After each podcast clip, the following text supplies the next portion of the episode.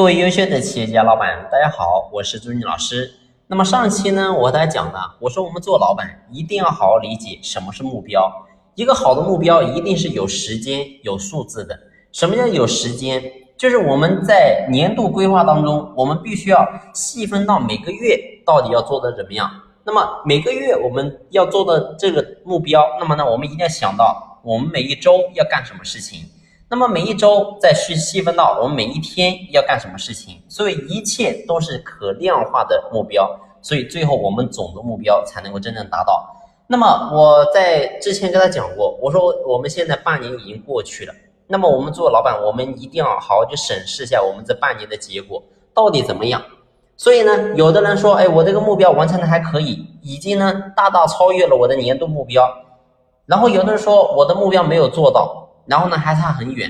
但是呢，我想说，不管说我们今天离我们的年度目标是接近，还是说更远，我想呢，我们一定要在这个审视的过程当中，一定要学会一个点。那么这个点是什么呢？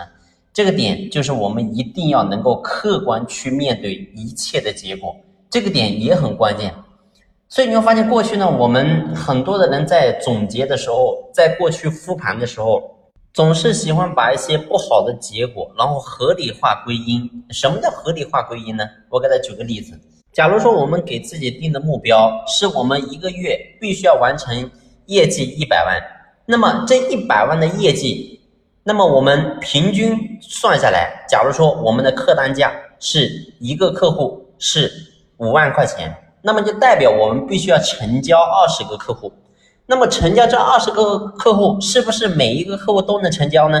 所以答案不是，可能呢我们的成交概率只有五分之一。那么就代表我们要找到一百个询盘的客户，那么这一百个询盘的客户成交概率是五分之一，我们就刚好成交二十个客户，二十个客户乘以每个客户五万，就刚好是一百万。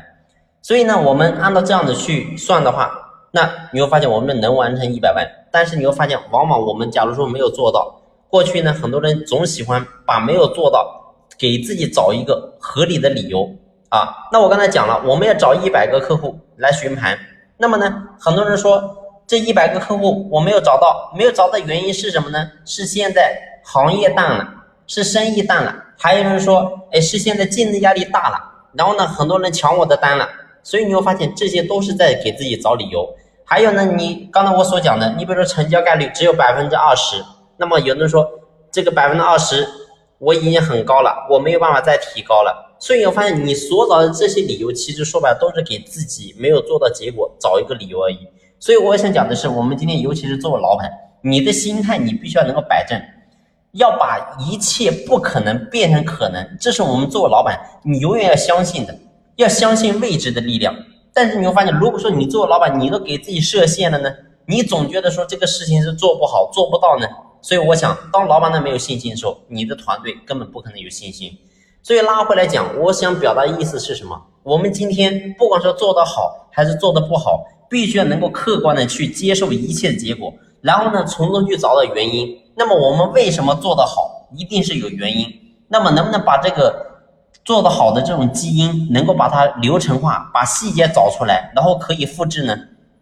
所以这是我们要思考的。那假如说今天我们没有做好，我们的结果做得很差，那么差为它终究也是有原因的。那么为什么我们做的差呢？你要找到最根本的原因，然后呢，从这个地方真正去下手，只有这样的话，我们才能真正改变。如果说你开始你给自己找各种理由呢，就像我刚才所讲的，你比如说你找了有一百个询盘的，最后你成交只有二十个，请问你难道你不能在这个地方多下点功夫吗？请问你成交客户的话术流程有设计不出来吗？所以这些东西都是要经过我们不断去思考。所以这个事情你会发现在公司当中很少人愿意去做这些东西，只有谁能干呢？只有我们老板。所以老板不是天天在公司当中当救火员，什么事情都干。你要做的事情是把你的标准流程体系建设出来，然后让员工充分去执行就 OK 了。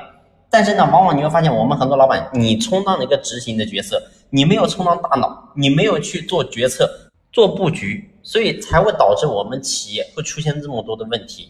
所以希望能够大家在这个地方也好好的去注意一下。只有我们能够客观的去接受每一个不一样的结果，我们才能够真正的正确的去审视自己。好了，这一期的分享呢就先聊这里，感谢你的用心聆听，谢谢。